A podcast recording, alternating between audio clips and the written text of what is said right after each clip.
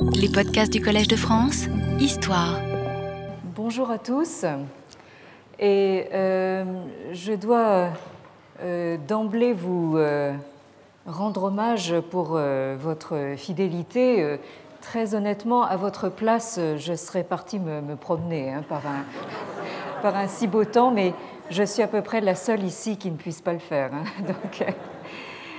Alors, donc la, semaine dernière, nous nous sommes arrêtés euh, sur euh, la lecture des entretiens de Confucius euh, que donne euh, le philosophe euh, Li. Euh, et euh, cette lecture nous a paru euh, intéressante euh, parce qu'on y voit comment un intellectuel euh, chinois d'aujourd'hui euh, se sert euh, d'une source antique comme ressource euh, pour penser des problématiques euh, contemporaines. Alors, ce qui nous restera à examiner aujourd'hui, euh, ce sera la manière dont euh, cet intellectuel, ce philosophe, fait euh, des choix de compréhension et euh, d'interprétation pour euh, arriver à faire dire au texte classique euh, ce qu'il cherche à démontrer. Euh, et donc, euh, ça va nous obliger euh, à entrer un peu plus avant dans les sources anciennes. Donc, euh, nous allons de nouveau faire beaucoup de chinois aujourd'hui.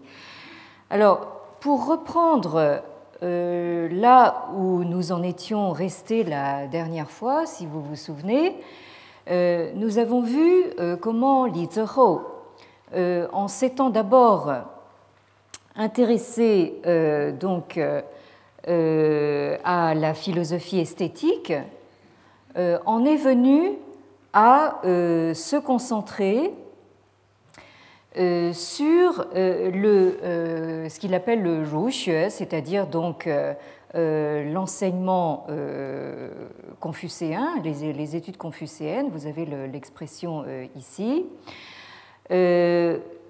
Et donc, euh, euh, en se concentrant justement sur cet aspect confucéen, euh, il a fini par le définir comme la structure psychoculturelle. Hein, donc, il emploie cette expression qu'il a, forgée lui-même, donc donc qui est, selon lui, euh, propre à l'identité chinoise. hein. Nous avons vu euh, cette euh, forte composante identitaire hein, dans, ce- dans cette identification culturelle.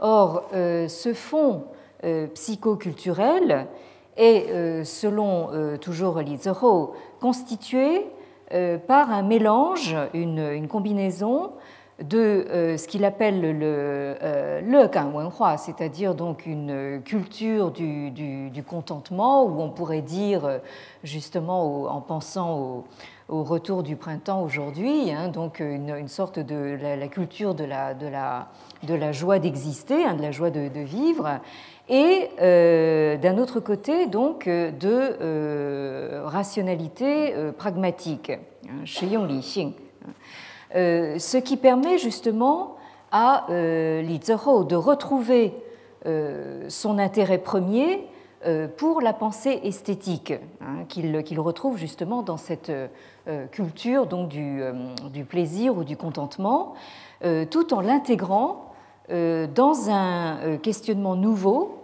euh, portant sur euh, l'éthique, hein, puisque pour lui, donc, euh, cette euh, euh, raison pragmatique hein, euh, répond en fait à des euh, préoccupations éthiques.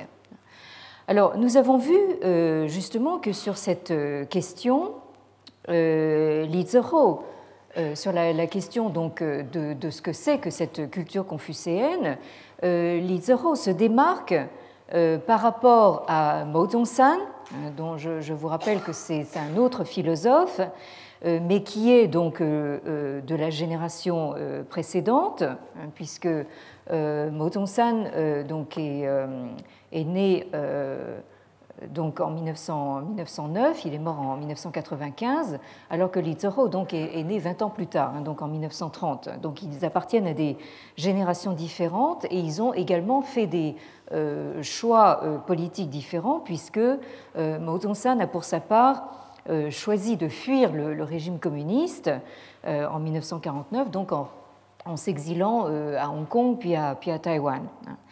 Alors donc ce clivage entre les deux philosophes euh, est marqué notamment, euh, on l'a vu la dernière fois, par euh, les différentes périodisations qu'il propose pour les grandes étapes de l'histoire confucéenne. Hein. Donc je n'y reviens pas, vous vous souvenez peut-être que selon Mao Zedong, nous avions une périodisation en trois grandes étapes euh, alors que euh, Li en ajoute une, quatrième. Hein, euh, avec la prise en compte de l'étape, selon lui, très importante de la fondation de l'ère impériale avec la dynastie Han, donc au IIe siècle avant Jésus-Christ.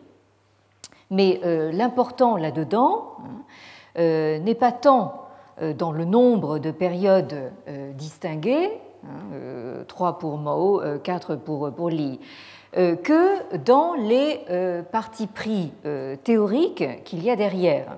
Hein, c'est-à-dire que d'un côté, nous avons Mao Zedong qui privilégie beaucoup trop exclusivement au goût de Li Zhou, donc qui privilégie la dimension de sagesse intérieure, donc de, Neisheng.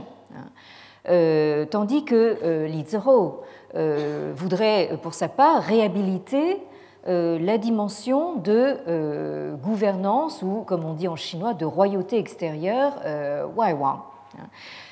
Donc là, nous avions vu que, ce, sont là deux volets principaux et complémentaires, hein, totalement indissociables du projet euh, confucéen. Hein, ce sont deux expressions tout à fait, tout classiques. Hein, euh, et euh, que cette distinction donc, entre ces deux volets était importante pour Li Zhou parce qu'il est urgent, selon lui, précisément, de dissocier la dimension religieuse de la dimension politique qui ont été, euh, selon lui, inextricablement mêlés, euh, aussi bien euh, dans la très longue tradition confucéenne que dans l'héritage beaucoup plus restant du maoïsme.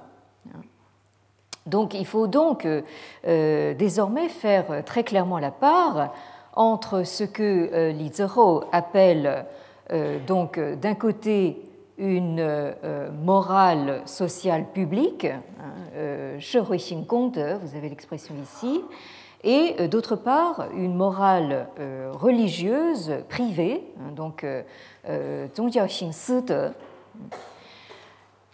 donc, nous avions vu, et c'est là que je pense nous en, nous en étions restés, nous avions vu que Li effectue ici un rapprochement tout à fait intéressant entre euh, ces deux morales, hein, la morale sociale et la morale religieuse, euh, et euh, le rapport entre deux termes clés que l'on trouve dans le texte des entretiens de, Confucius, à savoir donc le terme de shu d'un côté et le terme de zhong de l'autre. Euh, et là, donc, je, vous euh, euh, rappelle donc les, textes que nous avions vus ici. donc, vous aviez donc ce fameux passage des entretiens au, livre 4, section 15, qui était donc un, dialogue entre un disciple de Confucius nommé Maître Zheng ici euh, et euh, le maître. Euh, où là, je, résume, donc, le maître interpelle son disciple pour lui dire, hein, donc le, maître a tendance en fait à dire à ses disciples, vous, vous avez l'impression que j'ai beaucoup étudié, que, que je, ce que je vous transmets est extrêmement compliqué et je, je, vous, je vous dis beaucoup de choses, mais en réalité, donc, et ça c'est la phrase clé, Wu Tao, euh, hein, c'est-à-dire donc euh, mon, mon, ma, voix, hein, si vous voulez, ce que, j'enseigne, hein, en réalité euh, tient à un, principe unique qui traverse le, tout. donc on avait vu qu'il y avait cette, métaphore, si vous voulez, du, fil unique qui, tient toutes les toutes les perles du collier. Et euh, une autre métaphore euh, classique qu'on trouve chez certains commentateurs et qui est aussi très imagée, c'est, si vous voulez, le, fil qui tient les, les sapèques, hein, qui tient donc les, monnaies chinoises, hein, qui, comme vous le savez, étaient anciennement percées d'un trou au milieu. Donc on, transportait l'argent de cette façon, donc avec, un, fil comme un collier. Hein. Bien. Alors, euh, et euh, donc, euh, le, les, disciples, justement, se, demandent ce, qui, ce, que le maître entend par là. Et donc, le, disciple en chef, si vous voulez, maître Zheng, donc, répond il, a, il a ce commentaire Fu zi er yi. Hein, c'est-à-dire donc le Tao de notre maître, hein, l'enseignement de notre maître, tient euh, donc en ces deux mots, hein, donc euh, zhong et euh, shu. Donc pour l'instant, je, m'abstiens de, traduire parce que donc là, je, vais consacrer probablement la, séance d'aujourd'hui justement à expliciter ces, ces, deux termes. Mais enfin, donc vous voyez un petit peu le contexte. Donc nous avons l'idée d'un principe unique hein, qui, se, qui se décline en deux termes. Alors, euh, je vous rappelle rapidement donc cette autre référence euh, au livre 15, euh, section 3, où le maître dit de nouveau hein, que son enseignement tient à un seul principe, hein, donc yi guanzhi, c'est-à-dire donc moi en fait tout ce que je dis tient à, un seul principe qui traverse le, tout. Et alors nous nous étions posé la question de savoir quel est ce fil unique qui traverse tout l'enseignement de, Confucius. Et euh, un élément de réponse se trouve donc euh, toujours au livre 15, mais à la section 24, hein, où un disciple, un autre, donc, qui s'appelle Zigong, vient demander au maître est-ce qu'il y a un mot et un seul hein, que l'on puisse mettre en pratique pendant toute une vie Euh, alors là, si vous voulez, euh, euh, on pourrait dire que venir trouver le maître pour, lui dire bon, est-ce que votre, votre enseignement hein, peut tenir en un seul mot hein, Ça, c'est un, souci tout à fait actuel. Hein, je ne vous dis pas le nombre de journalistes qui viennent me demander bon, le confucianisme en un mot. Bon, je dis, bah, écoutez, vous avez la réponse précisément dans ce, euh, dans ce passage des entretiens et vous avez la réponse dans la bouche même du, maître. Et alors, euh, le maître répond, hein, donc euh, ce, mot unique, hein, est-ce que ce ne serait pas ce mot chaud? Et il explicite quelque peu ce, ce, ce qu'il entend par là en disant donc Ji ou hein, Ça, c'est vraiment une, formule euh, fameuse, s'il en fut, donc, dans, les, dans les entretiens. Euh, ce que tu ne voudrais pas euh, que l'on te fasse, hein, que, pour toi, ne le fais pas aux autres. Hein. Donc ici, vous avez ici ce mot ou qui est, un, un impératif négatif, c'est-à-dire ne, ne, ne, fais pas telle chose. Alors donc, euh, ce fameux principe unique qui euh, relie le tout, euh, nous l'avions vu aussi, c'est ce que nous, nous appellerions, à partir d'un contexte notamment chrétien, donc la règle d'or. Et cette règle d'or, c'est tout simplement donc le principe de réciprocité, donc qui est censé fonder la, vie morale. Alors, donc, dans ce dernier passage de, du livre 15, section 24, elle apparaît dans une formulation négative. Hein, c'est-à-dire ce que tu ne voudrais pas qu'on te fasse, ne le fais pas euh, aux autres.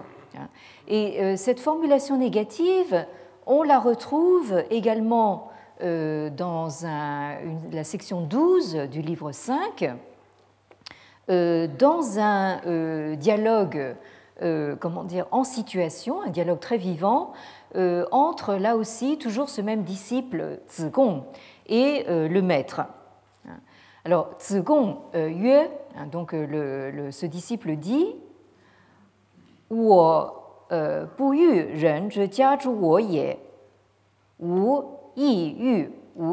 ren. Alors, donc, euh, le, disciple se vante en disant donc, euh, hein, il, arrive auprès du maître tout content de lui, enfin, il, lui dit hein, Ce que je n'aimerais pas me voir euh, imposer par euh, autrui, hein, euh, je n'aimerais pas l'imposer davantage à autrui. Hein. Donc ici, vous avez de manière intéressante un, autre, négatif, ici, ou, qui est en fait le, contraire donc, du, verbe yo, c'est-à-dire avoir ou il, y a, y avoir.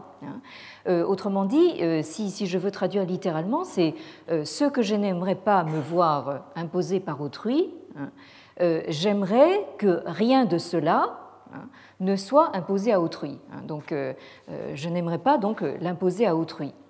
Et alors là, le, maître répond par un commentaire assez ironique Ziyue, Si fei donc, euh, il l'appelle toujours par son, euh, nom personnel. Hein. Euh, eh bien, ce, n'est pas, hein, donc là aussi négatif, ce n'est pas quelque chose que tu as atteint ou quelque chose qui, qui, est encore, qui est déjà à ta portée. Autrement dit, mon pauvre ami, tu en es encore loin. Euh, c'est-à-dire, euh, donc le disciple arrive tout content euh, en disant bon, hein, j'ai bien appris la leçon, hein, voilà, hein, j'applique cette règle, ce, que j'aimerais pas qu'on m'impose, je l'impose pas aux autres. Mais le, maître lui répond bah écoute, tu, reviendras plus tard parce que tu n'y es pas encore. Donc là, en fait, ce que nous retenons de, ce passage, c'est que nous avons donc de nouveau euh, une formulation négative hein, de, cette, de, cette, fameuse règle d'or, mais euh, on trouve dans les entretiens de Confucius également euh, une formulation positive qui ne revient pas tout à fait à dire la même chose comme on va le voir. alors cette formulation positive, vous la trouvez notamment donc au livre 6, section 30, où vous avez de nouveau, hein, alors là c'est intéressant de le noter, euh, un dialogue toujours avec le même disciple, hein, euh, hein euh, qui décidément s'intéresse beaucoup à cette, à cette question, hein, puisque c'est toujours lui qui, qui, vient poser donc, ce, ce, genre de questions. Alors, Zigong Yue, Ru you 博士于民而能记重何如可谓人乎 Alors donc, euh, Zigong demande euh, s'il se trouvait quelqu'un, donc là vous avez le, yo dont je parlais tout à l'heure, s'il y avait quelqu'un pour euh, étendre largement euh, ses bienfaits au peuple et venir en aide à la multitude, Heru, hein, qu'est-ce que vous en diriez hein, Qu'est-ce qu'on pourrait en penser hein euh, hein. Est-ce qu'on pourrait considérer euh, ce quelqu'un hein, euh, comme incarnant donc le ren, hein, le, summum du sens de l'humain. Je, reviens tout, de suite sur ce, terme. Hein. J'en finis avec le, dialogue pour l'instant. Hein. toujours est-il que là, il faut savoir que le, disciple vient trouver le maître pour lui, pour lui demander une précision justement sur ce qu'il entend par ce, mot ren, Hein, euh, qui est manifestement pour Confucius vraiment le,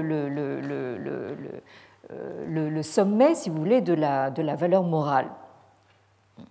Alors le maître répond, Ziyue, He yu ren, euh, pourquoi est-ce que euh, ce serait seulement donc du sens de l'humain hein? Pourquoi il faudrait s'arrêter donc au, sens de l'humain hein?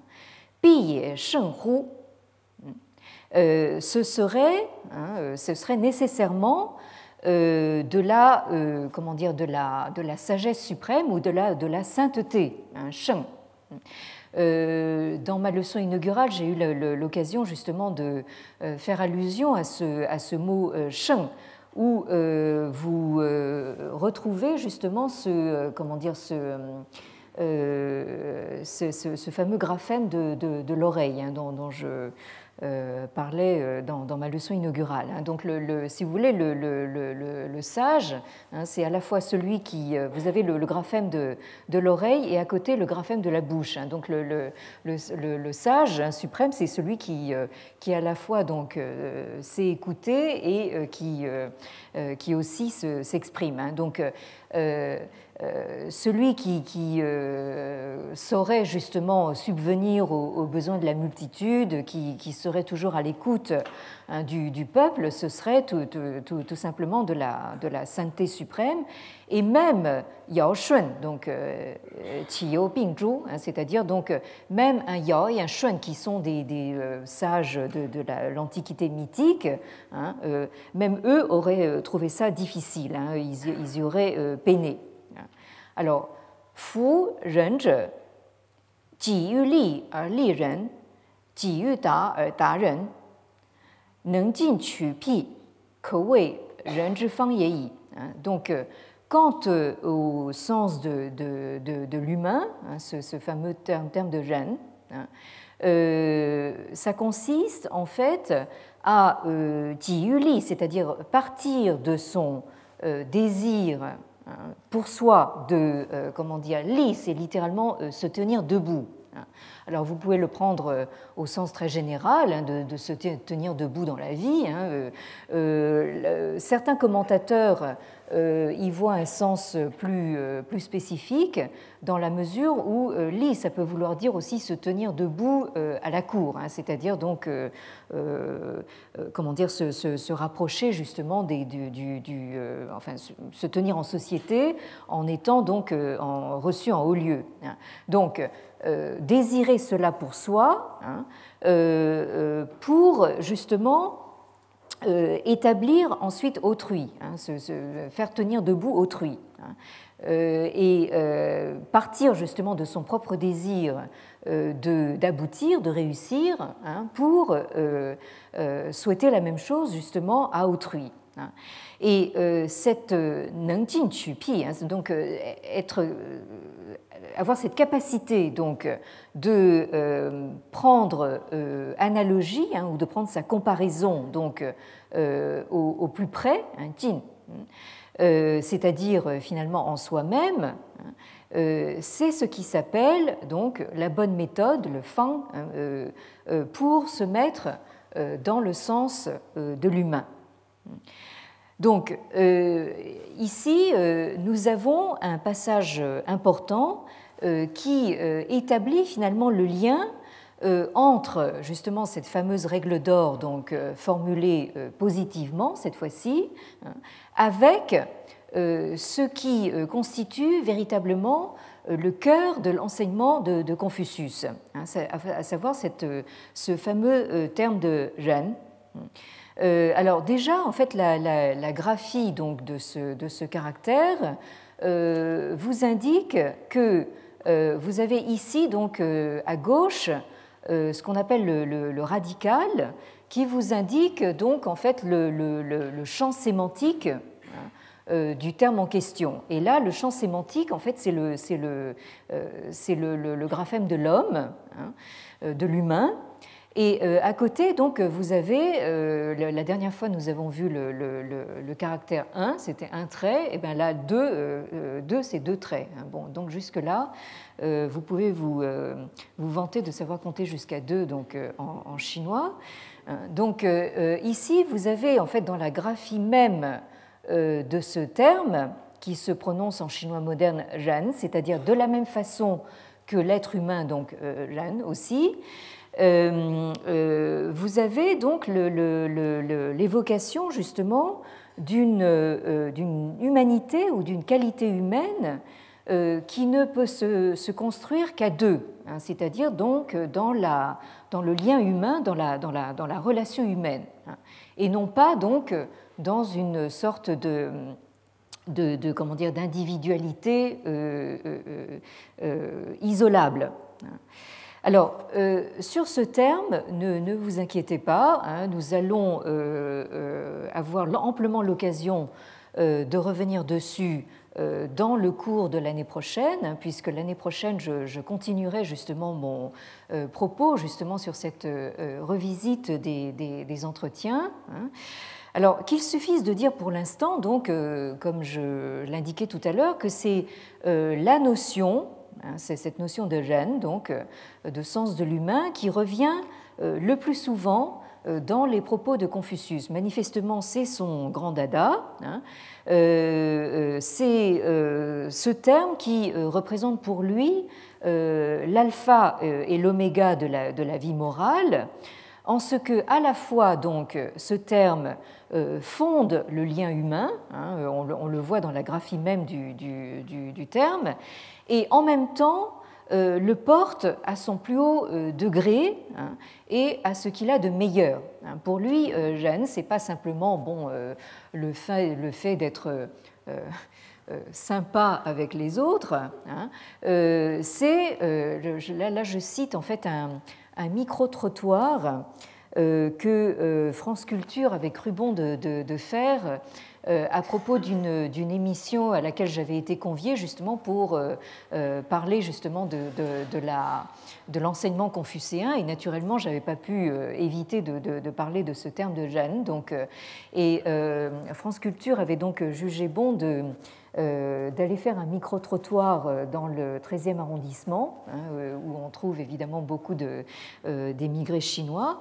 Euh, et euh, donc, ce que ça évoquait justement en fait aux, Chinois du trottoir du 13e, euh, c'est c'est être sympa avec les autres. Donc, donc c'est évidemment un peu un peu simple, mais en même temps, bon, ça, vous, ça vous dit tout de même hein, que euh, c'est quelque chose qui a euh, marqué véritablement la, la, euh, psyché chinoise, hein, ou ce que, ce que appellerait donc ce, cette structure psychoculturelle, hein, puisqu'on la, on la retrouve jusqu'à, jusqu'au trottoir du, du, du 13e. Bien.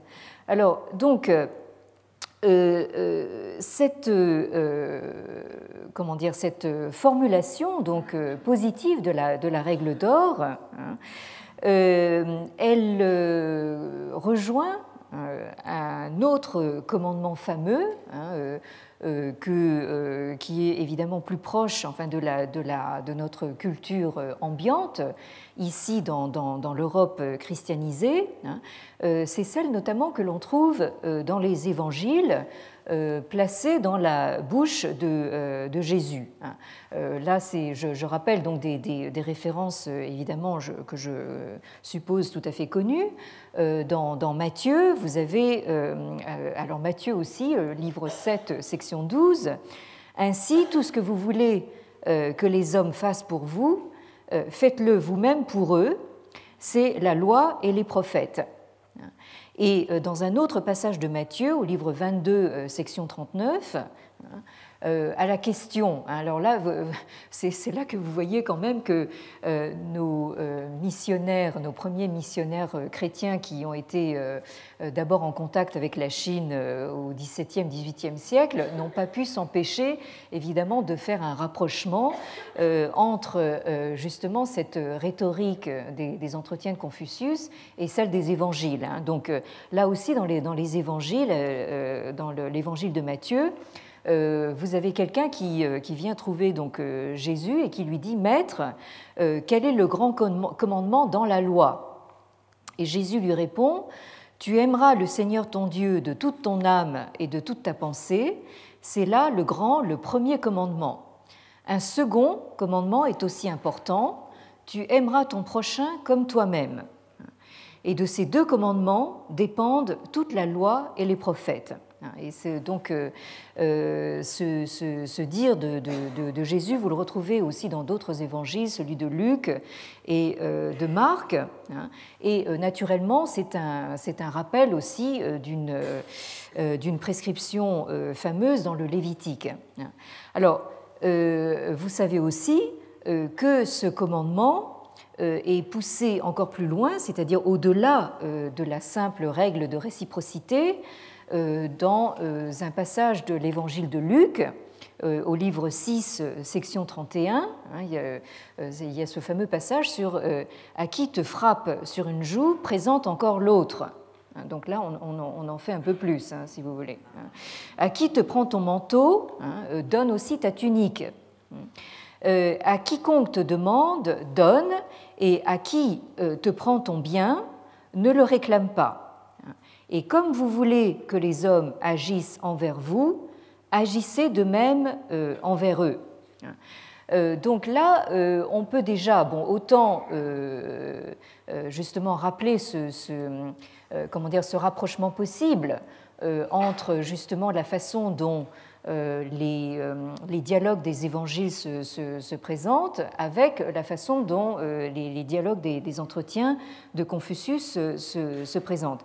Mais euh, il y a quand même euh, quelque chose qui, euh, qui les distingue d'emblée, c'est que vous avez justement dans cette, cette prescription d'aimer le prochain comme soi-même, hein, évidemment le, une sorte de résumé de, de, l'agapé chrétienne, hein, mais il faut rappeler que cette, cette agapé donc, se, se passe, se pratique sous le regard de Dieu, c'est-à-dire donc euh, sous le, comment dire l'autorité d'une, instance euh, supérieure et même euh, en l'occurrence divine. Hein.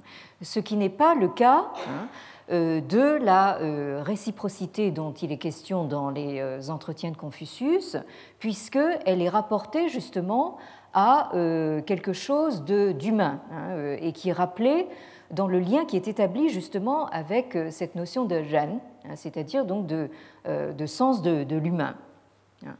Alors, euh, comme vous le savez aussi, euh, cette règle d'or se retrouve par ailleurs dans de, nombreuses sources de, spiritualité, plus ou moins religieuses, ou de sagesse plus ou moins populaire, mais elle ne semble pas avoir été suffisamment rigoureuse euh, pour être prise euh, sérieusement en considération euh, par les philosophes. En effet, on peut lui reprocher d'être purement utilitariste. C'est-à-dire que, évidemment, c'est dans mon intérêt hein, de faire en sorte que les autres ne m'infligent pas ce que je ne désire pas pour moi-même. Hein. ou du moins, donc, de ce euh, cette règle d'or, euh, on, peut, on, peut, évidemment arguer du fait qu'elle se situe dans une euh, perspective pour le moins pragmatique. Et c'est probablement justement ce qui va dans le sens de cette raison pragmatique qui, selon Lizero, caractériserait donc l'esprit confucéen.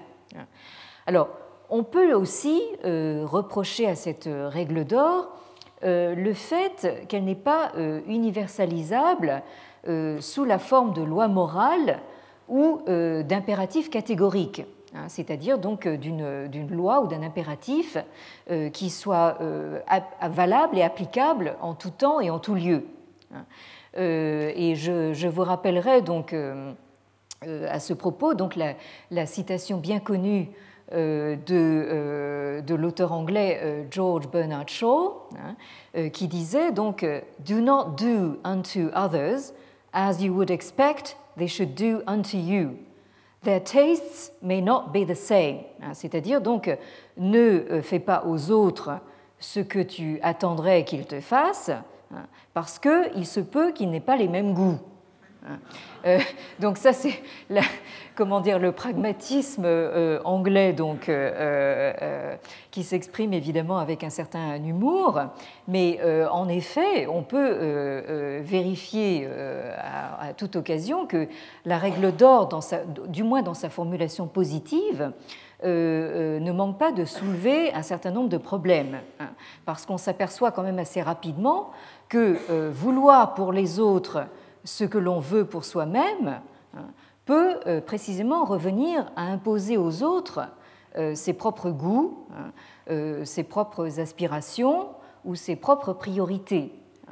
Euh, là, je ne peux pas m'empêcher euh, de faire un rapprochement avec l'actualité la, plus brûlante. Hein, euh, nous pouvons penser notamment justement à ces propos du, pape Benoît XVI hein, sur la prévention du, sida. Hein. Donc, évidemment, Benoît XVI parle à partir évidemment de, ses propres priorités. et évidemment, si on applique la, règle d'or dans, ce cas-là, ça peut être tout à fait euh, problématique. Alors, euh, c'est peut-être d'ailleurs la raison euh, pour laquelle les entretiens, à Paris, donc, cette notion de réciprocité, hein, cette fameuse notion donc, de chou, hein, avec un autre terme donc, qui est celui de, de, de zhong.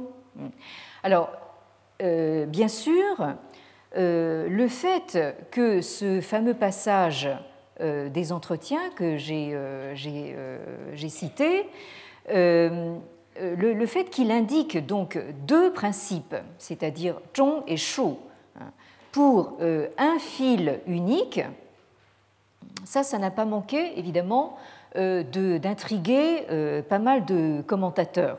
Hein. Aussi bien d'ailleurs euh, dans la tradition exégétique chinoise, hein, qui est longue de plus de deux millénaires, que dans la tradition euh, commentariale et interprétative, euh, herméneutique pour faire savant, donc occidentale. Hein.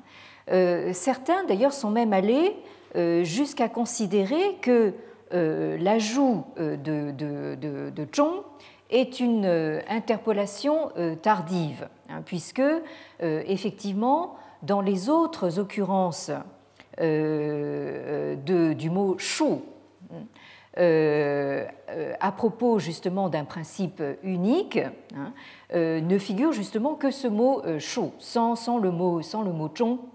Alors le seul problème, c'est que ce mot chaud, donc euh, on ne, figure que deux fois donc, dans, tous les entretiens, justement dans ces euh, deux passages que vous avez ici donc, euh, devant vous, hein. alors que le mot chong revient en tout 16 fois. Donc dire que c'est une, interpolation tardive, là aussi, ce n'est pas exactement satisfaisant comme, explication.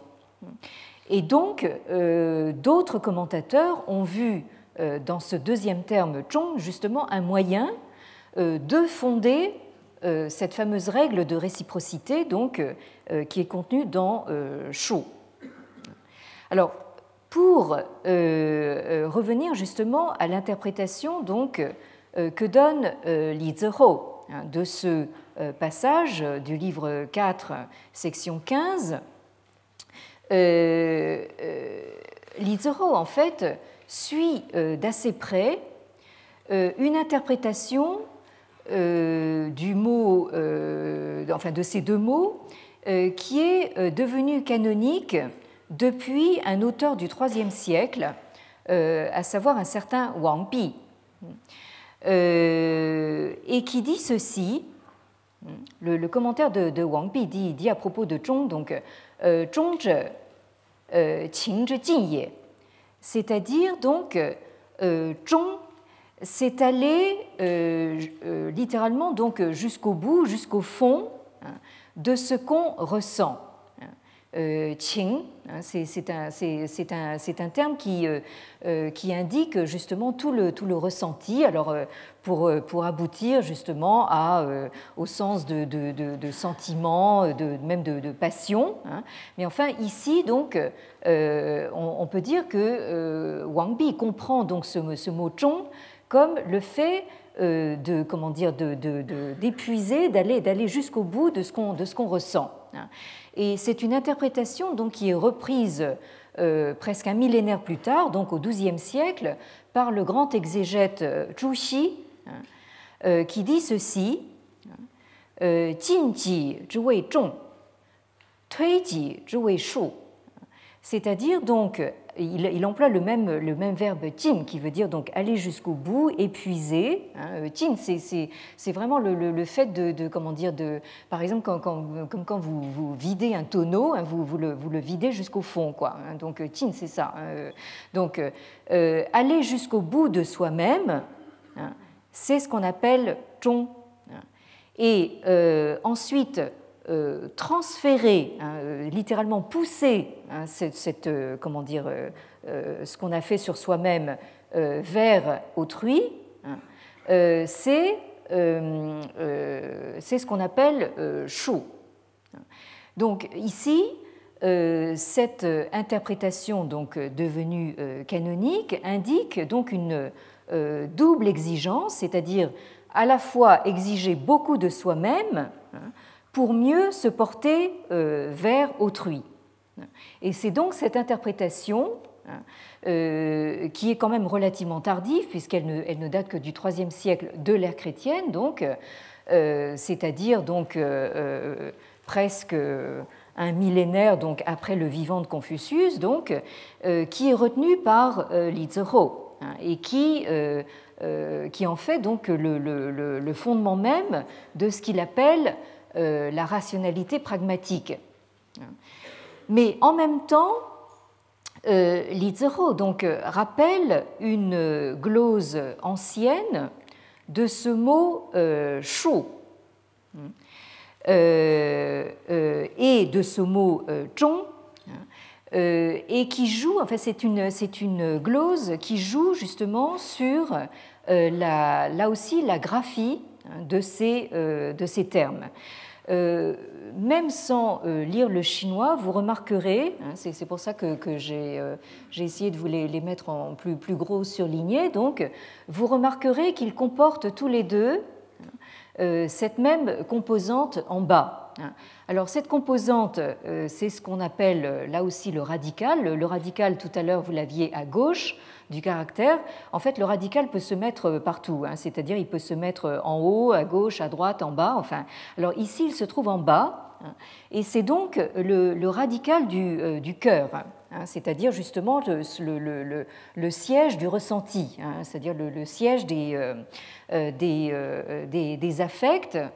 mais en fait, dans la vision chinoise des choses, c'est aussi le, siège de ce qu'on pense.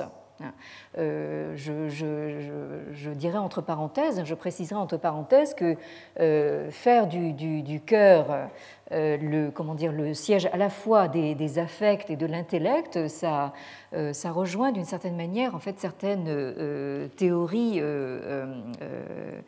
cognitives actuelles. Bon, je, referme la parenthèse. Donc vous avez ici donc cette composante commune du, cœur Hein. Et euh, donc, euh, on peut justement, comme Lizero, reprendre cette glose ancienne qui dit que finalement, euh, Zhong, c'est le, fait hein, d'avoir le cœur littéralement au milieu. Hein. vous avez au-dessus la, composante veut, qui veut dire au centre ou au milieu. Vous connaissez sans doute ce caractère justement euh, à propos de, euh, la désignation de la Chine elle-même, Zhongguo, c'est le, pays du milieu. Hein. et en fait, ce, graphème en fait, indique la centralité par une, flèche qui traverse une cible de part en part. Hein, ici, donc Zhong, c'est cette image donc d'une d'une tout à fait d'ailleurs ritualiste, hein, d'une flèche qui traverse la cible. Et euh, de la même manière, donc, euh, on peut gloser donc, euh, ce terme de, de, chaud hein, par sa graphie, dans la mesure où vous avez en bas aussi le, graphème du cœur et en haut, donc, un, composant qui, se prononce donc en chinois moderne zhou hein, et qui établit une équivalence entre deux termes. Hein, ça fonctionne un petit peu comme le, signe égal, hein, euh, ou qui établit une, comparaison, une, identité. Hein, euh, ça veut dire euh, comme, semblable à, identique à. Et donc, ce, terme de, chou, on pourrait le, le, gloser de cette façon à partir de la graphie, c'est-à-dire donc mettre en équivalence les cœurs, c'est-à-dire donc établir en fait une, équivalence entre ce que je ressens hein, et euh, ce que peut ressentir l'autre. Hein. C'est euh, exactement la, façon dont ce, ce, terme justement est expliqué hein, par Confucius justement dans les occurrences des entretiens que nous venons de voir, c'est-à-dire donc juger de ce que peut désirer autrui à partir de ce que je désire moi-même. Alors, euh, Li justement, voit euh, dans la euh, présence de ce radical du, cœur, hein, dans la graphie de ces, deux termes, le signe qu'il n'y a pas là que de la raison, hein, fut-elle pragmatique, mais aussi du cœur, c'est-à-dire de l'affectif. Autrement dit, nous avons dans ce doublet Zhongshu hein, un principe moral qui permet euh, rationnellement la vie en société, mais qui prend aussi racine euh, dans le cœur, c'est-à-dire euh, dans les émotions et les affects. Et donc, en envisageant justement ces, deux termes de cette manière, Li y voit tout simplement hein, le fondement euh, de ce qu'il appelait, hein, comme je le rappelais tout à l'heure, euh, euh, d'une part donc la morale sociale publique, hein, qui correspondrait justement à Chou, c'est-à-dire cette capacité de se rapporter à autrui, hein, et d'un autre côté donc la dimension donc de morale religieuse privée, euh, qu'il voit justement dans, dans, c'est-à-dire le, fait, euh, euh, selon, la, selon la graphie, justement, de rester centré hein, sur, sur, son, sur son cœur, hein, c'est-à-dire donc d'être d'une certaine manière fidèle et fidèle à soi-même. Alors, ce que je viens d'évoquer, hein, c'est donc l'interprétation de Li Zihou. Hein. Et donc, euh, je, disais justement pour, euh, euh, pour le taquiner un petit peu, hein, qu'en bon philosophe, on se doute bien que euh, il a fait en sorte que euh, sa compréhension justement de, euh, des textes des entretiens et des termes employés dans ces textes, hein, sa compréhension aille justement dans le sens voulu, hein, c'est-à-dire dans le, comment dire une, une, conception préétablie justement de la, de la vie morale. Hein. Alors, il faut cependant euh, préciser, et là c'est donc euh, moi en tant qu'historienne des idées euh, qui, parle, que s'il y a plus ou moins consensus concernant justement l'interprétation de ce mot chou, hein, sur lequel Confucius est en plus un petit peu plus disert et qui semble effectivement désigner une forme de considération pour autrui, une capacité à se mettre à la place des autres. Hein. Alors par contre, euh, les avis euh, divergent complètement hein, quant à la compréhension de de, de Zhong. Hein, et par conséquent, évidemment, euh, si on comprend le mot Zhong autrement, ça influe évidemment sur la, la, compréhension qu'on a de, de, ce, de ce doublé. Alors, comme on l'a dit, l'interprétation de Li Zihou reprend donc dans ses grandes lignes l'interprétation devenue canonique justement depuis le IIIe siècle, c'est-à-dire donc euh, Zhong, c'est euh, aller jusqu'au bout de soi-même, euh, ou, si vous voulez, bon, plus généralement, faire de son mieux, hein, faire vraiment le, maximum d'efforts. Hein. Mais si on en juge par les autres occurrences du mot dans, les, dans les entretiens, hein, et comme je le rappelais tout à l'heure, il y en a 16 au total, il en ressort plutôt que euh, le euh, terme de, de, euh, désigne en fait le sens de ses obligations rituelles, notamment dans un contexte politique hiérarchisé, hein, c'est-à-dire ses obligations rituelles vis-à-vis de ses supérieurs. Hein. Et alors là, donc, euh, euh, euh, c'est quand même intéressant de voir que dans les entretiens, hein, vous aviez donc cette combinaison de zhong et shou, c'est-à-dire donc zhong. Alors là, justement, il reste à savoir comment le comprendre. comment dire, couplé avec justement cette considération pour autrui. Mais euh, dans les autres occurrences de Zhong dans les entretiens, vous le trouvez très souvent euh, à Paris avec cet autre terme, hein, euh, qui est le terme de Xin.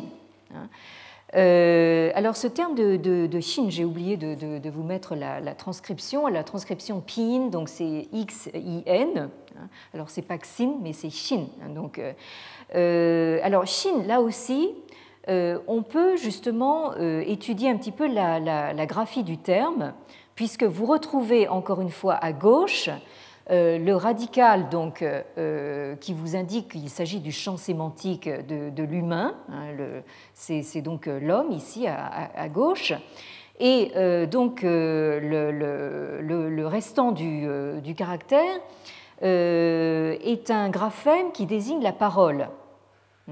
Euh, avec euh, là aussi donc en bas le, graphème de la bouche toujours. Hein, euh, ce, carré là en fait c'est la bouche. Donc Chine en fait pourrait être compris justement à partir de sa graphie comme le, fait justement pour l'humain d'être entièrement dans sa parole.